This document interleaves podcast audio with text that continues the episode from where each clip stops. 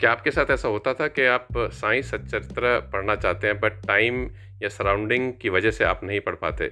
मेरे साथ भी बहुत बार ऐसा होता था तो मैंने सोचा क्यों ना मैं इसको वॉइस रिकॉर्ड कर लूँ ताकि मैं इसको जब जहाँ चाहे इसको सुन सकूँ।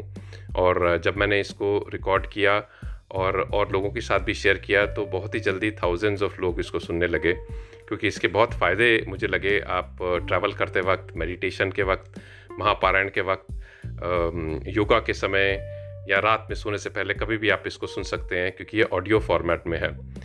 तो रिक्वेस्ट है कि अगर आपको ये पॉडकास्ट अच्छा लगे तो और लोगों के साथ शेयर करें, हमें रेट करें ताकि और साई भक्त भी इसको सुन सकें।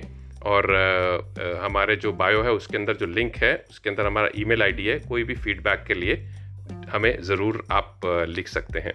Thank you, Om Sai Ram